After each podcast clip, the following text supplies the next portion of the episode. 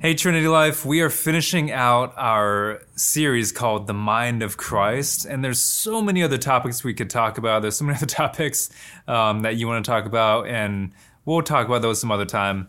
Uh, and But today, uh, we're going to finish with our last topic. And we're not talking about necessarily a controversial topic. Like we've been dealing with some things in the past or with different interpretations, things like that. Today, we're just going to talk about how to read your Bible that's something that uh, came up a lot in your sermon content surveys, and it's something we want to help you do um, and and help you think through. Remember, we're trying to um, trying to help you learn how to think about this. How how should you approach your Bible? How uh, what should you do to prepare yourself to read the scriptures? And then when you're in the scriptures, how do you actually read them? And here's something uh, here's something I say that gets people a little angry sometimes, um, or upset, or I don't know what the emotion is. But um, when someone asks me how to read their Bible, I I say, well, just read it. And they're like, well, what do you mean, just read it? I'm like, well, have you read your Bible? And they're like, well, no, I haven't. I want to know how to do it. I'm like, well, just try reading it. And guys, here's the key to learning how to read your Bible. You read it over and over and over and over and over again. All right, let's pray. I'm just kidding. That's not all I have for you today. but uh, but you have to start there. Like you have to at least try. Right? Like I can tell you how to ride a bike, but until you actually get on the bike and try to ride it, you're not going to be able to do anything. I can say you got to pedal like this. I can say you got to try to balance. I can say you got to um, keep your head up. I can say you got to hold the handlebars right here. I can do all that. I can even, uh, um, but until you get on, you're not going to try. And when you get on, that's when I can hold the seat. That's when I can hold the handlebars. That's when I can um, help you. And that's what we're doing right now. Um, but I want to help you, which means you got to at least be willing to try. You gotta be at least willing to get on the bike.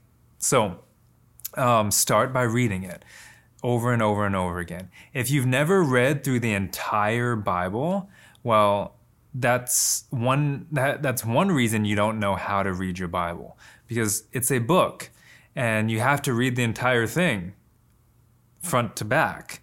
Right? We we we piecemeal it because it's a bunch of different things, but uh, different books within one book. So you read a little bit here, a little bit there, you know. And I've I've shown you this before, but you know, most of us spend our t- the majority of the time reading. If you do read your Bible, you spend the majority of your time in this section. This is the New Testament, right? So you compare this to this, but even in the New Testament, um, we might take out like a few of the books like Philemon or Second and Third John or Titus. You basically do what Thomas Jefferson did in his Bible. He he literally cut things out, um, but we just ignore them, right? So you take out a little bit here and there. Maybe you don't read Second Peter, Jude. Those are kind of weird. Um, you know, you don't understand all of Hebrews. So you take that out. So really, let's take out a few more pages. So really, there's there's this section. And then maybe you read some Psalms, right? So here's some Psalms here, right here, right? And, and you bounce around in here, um, but you leave the rest of this, um, and then you and then you struggle to read. My suggestion is to start from the beginning, Genesis, because Genesis actually means beginning, right? In the beginning, you start there and you read all the way through to Revelation, and you try doing that. Now I'm going to try to give you some principles today to help you as you do that, right? It's it's holding the bike for you. It's it's getting you started. Some training wheels, right? It's it's helping you out um, a little bit. These are things that I learned over the years from other people that I learned through just reading the Bible, um, and so I want to hopefully help you do that today, uh, because this is, uh, guys this is so important to your faith. This is so important to you following Jesus. So if you don't actually know what's in here, you don't know God. Jesus is the Word made flesh, right? This is God's interpretation of a history. This is God God's narrative of humanity. And so if you don't know what this says about who you are and who God is, there's no way you can follow Jesus. You're just blind out there in the darkness. And so you got to at least try. And now, yes, even today there's you don't like I know people struggle with reading today. Like there's there's audio. You can have, I don't know, probably Morgan Freeman or James Earl Jones read the Bible to you or I don't know who else has a good voice, like, um, like or have someone have have someone in your family read it to you, right? Like, um, you just had someone read the Bible to you, uh, read this passage, anyways. Um, and there's different there's different ways to do it. There's apps out there today that help you. Um, if you don't know if you don't know like what you're doing, um, but again, I encourage if you don't know what you're doing, start at the beginning. Okay, um, that's to help you understand the entire story. I a lot of people try to get people to start in the Gospels and to start with with um, John, for instance, and I'm like, geez, like if you start with John, guys, it's not that it's not that that's not a good starting point, but it's not the starting point. It's not Genesis. Um, if you start with John, you miss all this like you miss all of that and you don't know what's going on and you're trying to piece it together. Now, um, I guess there's worse places to start than than John. Like if you started in Revelation, that would be that would be worse. Or if you started in in I don't know Jude, you definitely want to get anything. Um, you can get some things out of John, but my recommendation is to start from the beginning, and uh, and so that way you're to understand what's going on in the rest of it. So, because it's like going through a tunnel on a train, right? And the light on the train illuminates the rest of the tunnel. That's the Old Testament going in. In my opinion, Deuteronomy, and not just my opinion, a lot of scholars' opinions, Deuteronomy is the gateway, it's the door to the rest of the Bible. So if you've never read Deuteronomy, try reading Deuteronomy. Before you do that, you got to read Genesis, Exodus, Leviticus, and Numbers, and then Deuteronomy. It's the gateway to understand the rest of the scriptures. Jesus quotes it so much. So when you're reading, when you're reading the Gospels and you're reading about Jesus, and he's quoting Deuteronomy, you'll know why, and you know why it's there, and what what's what the purpose is, and you know what it means, and and it'll show you so many things. There's so much depth, guys. You could read the Bible over and over and over again for the rest of your life and not mine the entire depths of the scriptures. There's so much beauty and majesty here. And, and so, my hope for you today is that you will see that that you will desire it. Like the psalmist says in Psalm, uh, in Psalm 19, he says, ah, it's sweeter than honey, it's richer than gold. Like he just wants it so much, and he wants the Lord's instruction, and he wants his decrees, and he wants his his law, and he wants his rules, he wants his directives, he he wants his he wants to know who God is, and he says it's better than anything else in this world.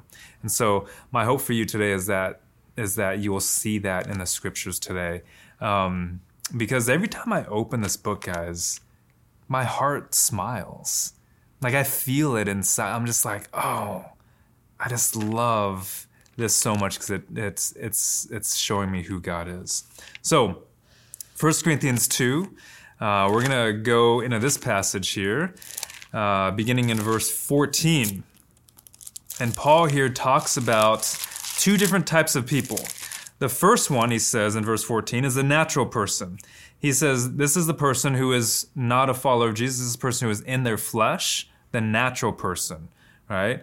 Uh, he says, does not accept the things of the Spirit of God, for those things are folly to him. And he's not able to understand them because they are spiritually discerned. So, the first thing, guys, uh, let's talk about the natural person. The natural person doesn't have the Spirit of God. You do, you or you might. I don't know if you do, um, but if you do, you have um, a certain leg up in reading the scriptures, right? Because you have the Spirit of God in you. You have the author telling you how to understand the scriptures, right? It's a psalmist saying, "Open my eyes, Lord, that I may understand uh, the wonders of your word." Right? It's it's um it's the spirit inside us. It's the author. So it's just like any book. If you were to uh, uh, read a um, novel like uh, a Jane Austen novel, right? It's like having her tell you why she wrote what she wrote and what she means by what she says, right? Instead of trying to figure it out. We have the Spirit of Christ to do that. And so the first place we want to start that, that gives us a leg up from the natural person is the Spirit in us um, leads us to humility. He's the author, right? So, one of the first things you want to do when you approach the scriptures is to put yourself in a posture of humility. So, that's a how. How do you approach the scriptures, right? How does your heart approach the scriptures? A lot of us approach the Bible and we say, God, I want you to speak to me. That's pretty self serving, actually, if you think about it. Okay, now we want God to speak, but a lot of times we go to it for God to speak about something because we want to know what to do or we want to like that can be that can be kind of self-serving. Like just start off with humility and a posture of being with God. Just start there. Posture of being with God. What also gives us a leg up uh, on the natural person, because the natural person, it's not like they can't read words on a page, right? But think about it if you are a spiritual person and you struggle with reading the Bible, how much more so a natural person who doesn't have the Spirit of God? So, what gives us a leg up is we have the Spirit of God. That's called initial, well, I call it initial illumination. Okay? Um, I actually wrote a book on the doctrine of illumination. You can go find it somewhere. Like I think three people have bought it. Now it's my it's my published dissertation. I wrote on the doctrine of illumination, and so I call I kind of I kind of map out the whole doctrine. So we're going to talk about three different types of illumination today. We're going to talk about initial illumination, progressive illumination, transformative illumination. In order for us to understand the scriptures fully, we need initial illumination. That is illumination unto salvation. Okay? That is the Spirit drawing us to the Father. Okay? So, initial illumination is needed. We have that.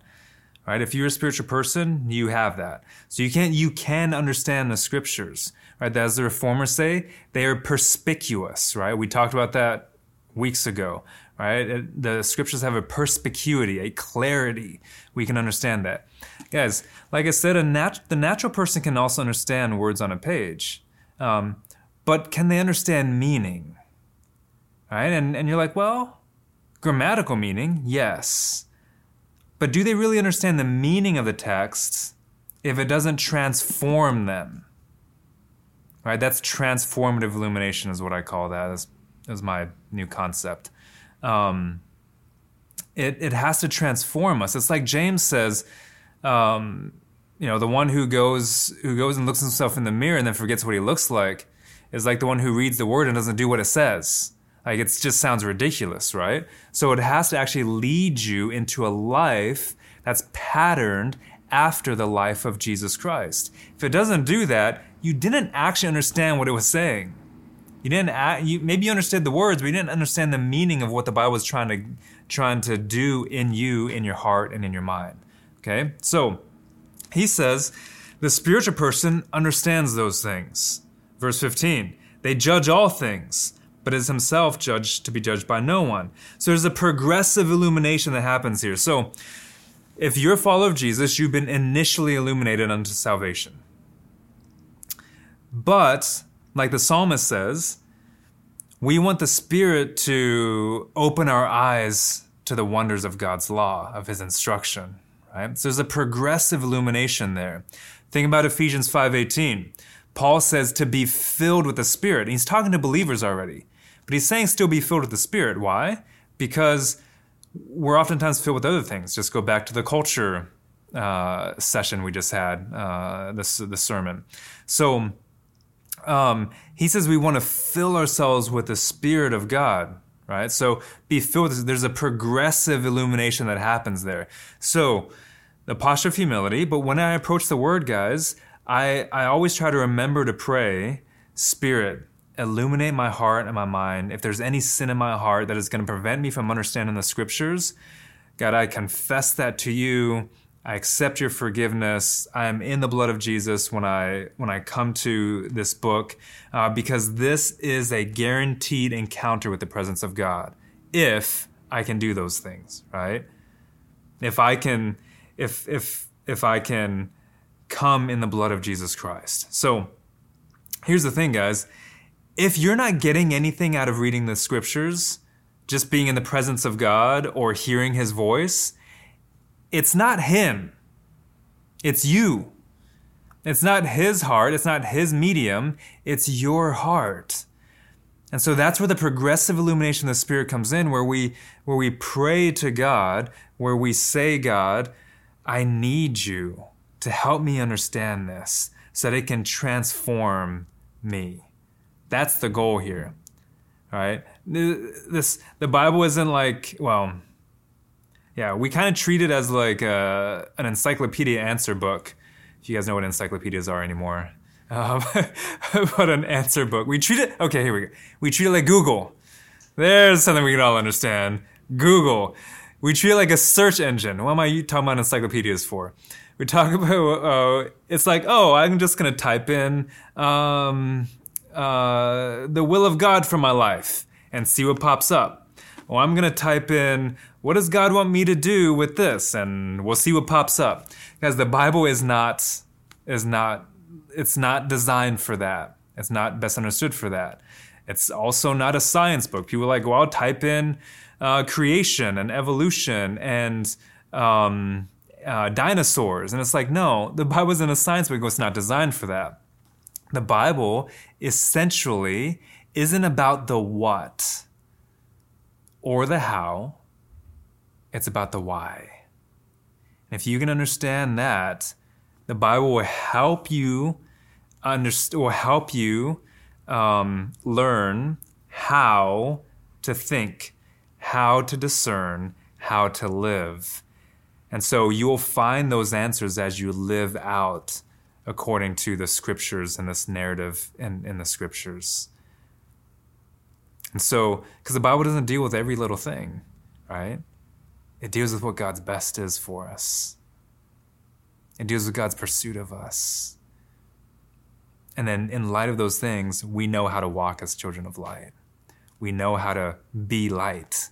We know how to be salt. We know how to honor others. We know what it means to love our enemies and how to do that. We can overcome evil with good. We can bless those who persecute us. We, guys, we can be ministers of reconciliation, ambassadors for Christ, agents of restoration. All of that, we know how to do that, not because the Bible tells us exactly specific ways to do it, because the Bible gives us a template in how to think about those things in life. So, um, this the natural person and the spiritual person are are mentioned here, and then he says this in verse sixteen: "For who has understood the mind of the Lord, so as to instruct him?" That's a that's a pretty big question. Who can do that? Who can understand the mind of the Lord so as to instruct him? You know, basically instruct others, right? Like who who can do that? Oh wait. Paul says, we can. But we have the mind of Christ. You see, he quotes here, he quotes Isaiah chapter 40 here, which is in the old covenant which is when we didn't have the Spirit of God dwelling in us. Paul now gives your new covenant reality. Your new covenant reality is that you have the mind of Christ. You know, a lot of people would love to quote Isaiah 55. Isaiah 55 says, Oh God, your ways are, are not my ways, your thoughts are not my thoughts. Well, if you're the natural person, that's true. But if you're the spiritual person and not just general spirituality, if you are actually in the spirit, the spirit dwells inside you, you are a spirit person, you have the mind of Christ. God's ways can now be your ways. God's thoughts can now be your thoughts. I love how this Rabbi Abraham Heschel puts it. He says, he says, when we pray, we're joining God in His thoughts, His visions, His dreams. Like though you can operate in the mind of Christ. And guys, he was a rabbi in the, in the Jewish in, in the in the Jewish tradition, right? So He's not even operating the new covenant. How much more true of that is it for us? There's another there's a monk who says this. He says, when you pray, when you commune with God, sure, say some things and then listen to his heart. Because that's where you'll find the prayers of God. Find out what his prayers are. Find out what his dreams are. Find out what his desires are for you.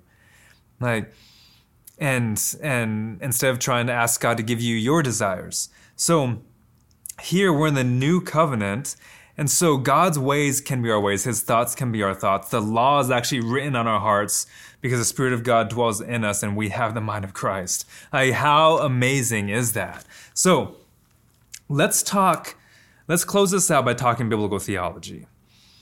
Uh, remember back a month and a half ago, maybe two months ago now, um, we talked about your theological pyramid, we talked about biblical theology. Biblical theology is really what's going to help you understand the scriptures here. So I want you to take time. Again, we're going to give you a minute on screen. Take as long as you need. You're going to take by pausing it. You know, we're going to take time uh, for your R3 leader. So R3 leader, I want you to help your your group brainstorm themes that you could potentially trace through the Bible. So this is another how that's going to help you. Another lens to help you. So there's your posture of humility. Um, there's the there's progressive illumination, submitting yourselves to the Spirit, and and then hopefully that leads to transformative illumination, which is actually transforming you to live in the Spirit.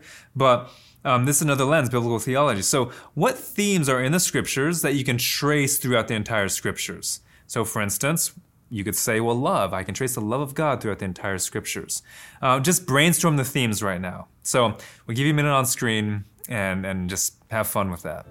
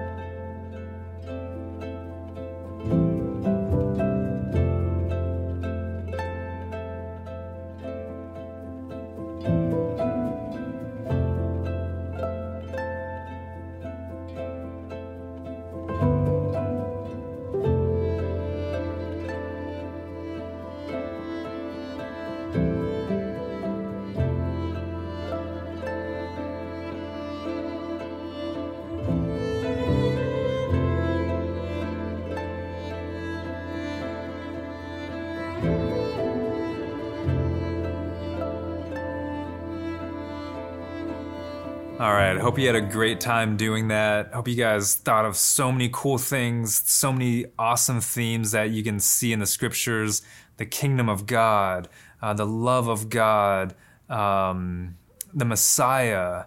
Uh, I mean, m- the mercy of God.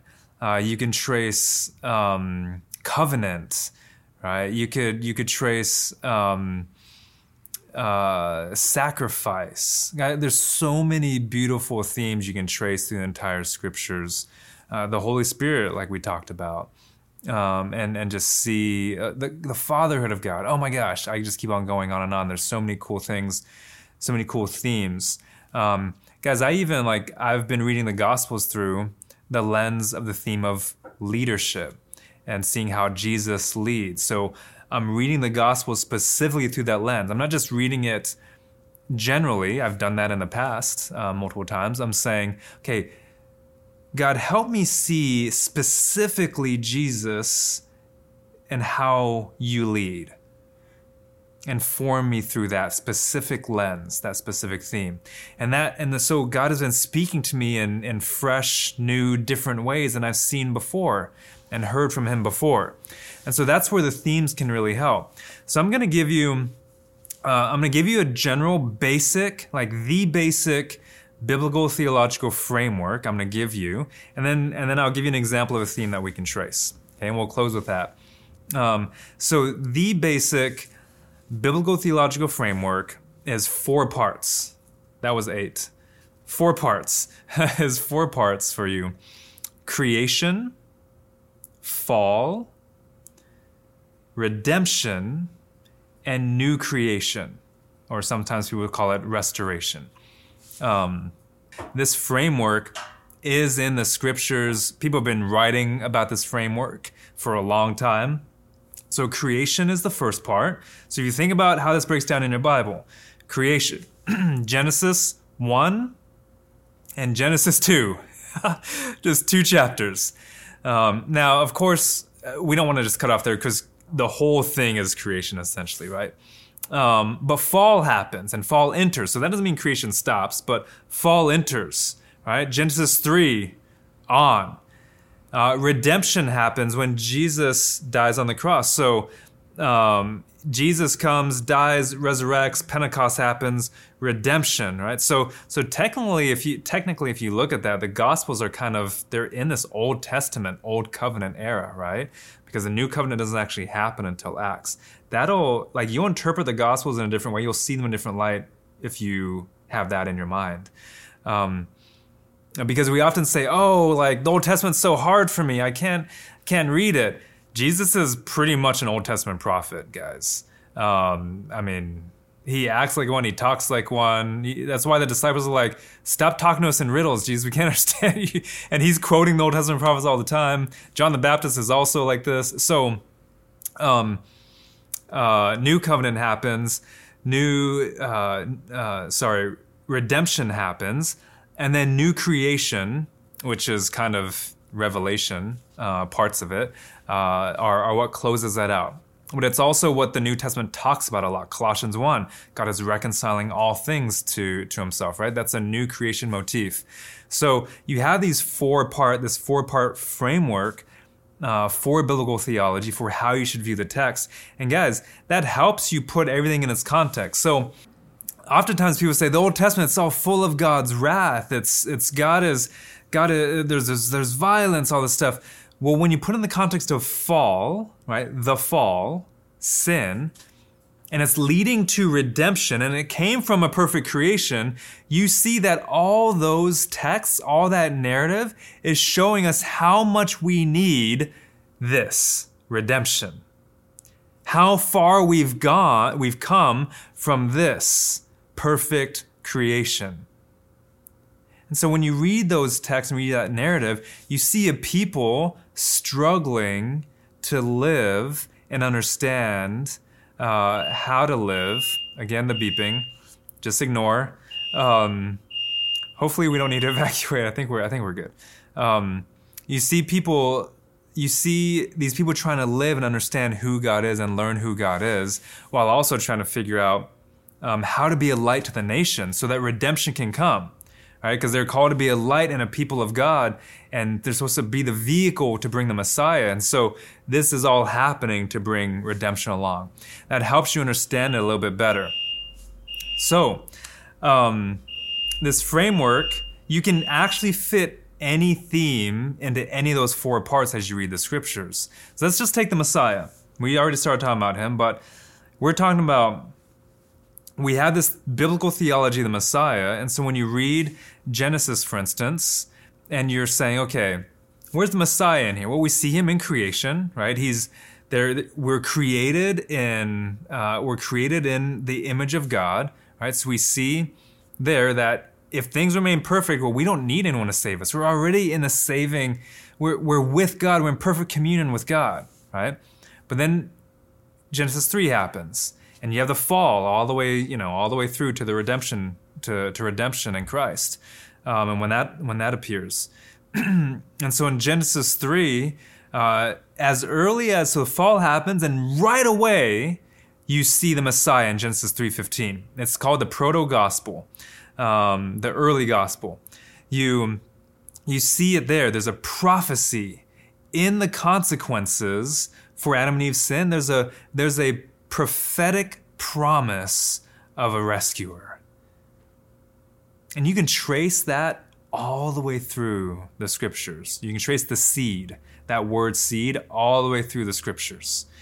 And so you have here the Messiah, and we're searching for that person the whole time through the fall.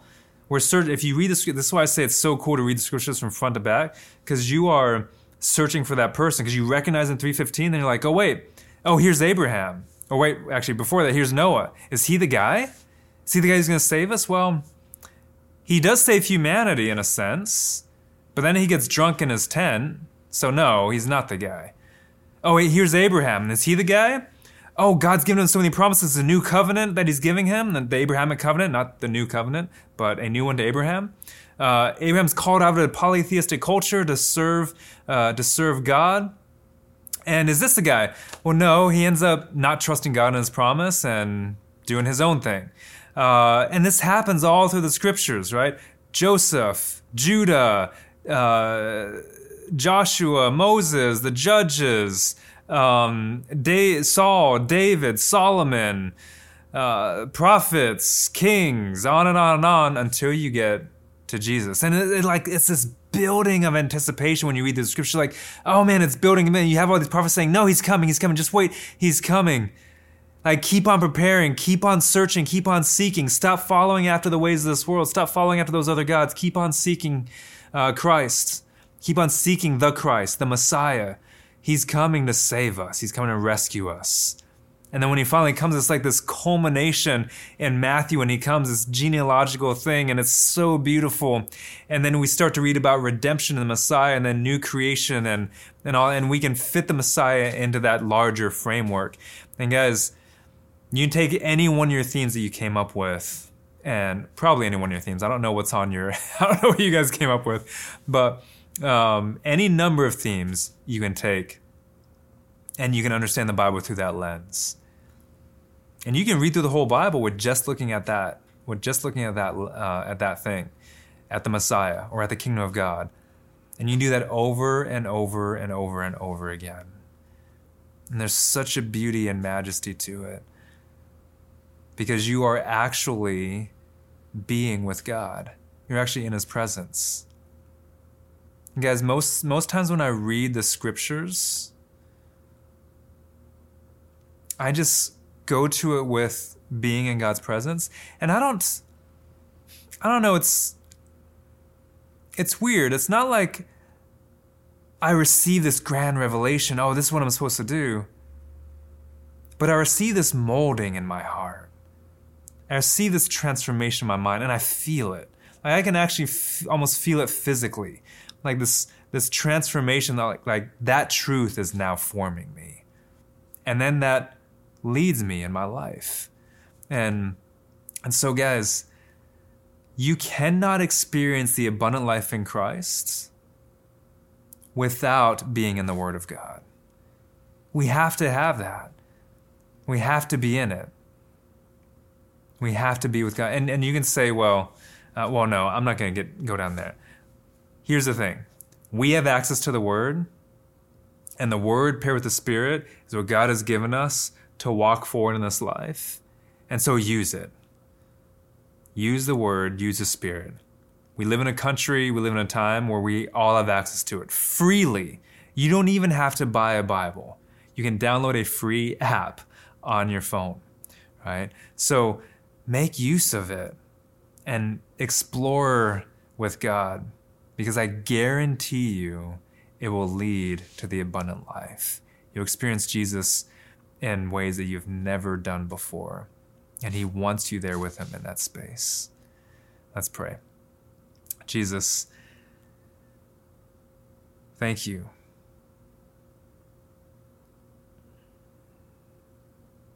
Thank you that God, you've chosen to spoken to us, uh, to speak to us, that you have spoken to us through your word, that you gave us this book to show us how to live, to show us how to be like you.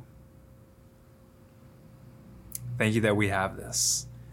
May we not take it for granted. Help us to just fall in love with you through it and to just desire your instruction and your words and your formation, your discipline, your rebuke, your teaching, your correcting, your training in righteousness. More than money, more than more than food, more than those things that we think we need. May we may we not live by bread alone, but by every word that proceeds from the mouth of God. And so thank you, Jesus, for this book. Form us by it as we as we uh, do so in your spirit. In your name. Amen.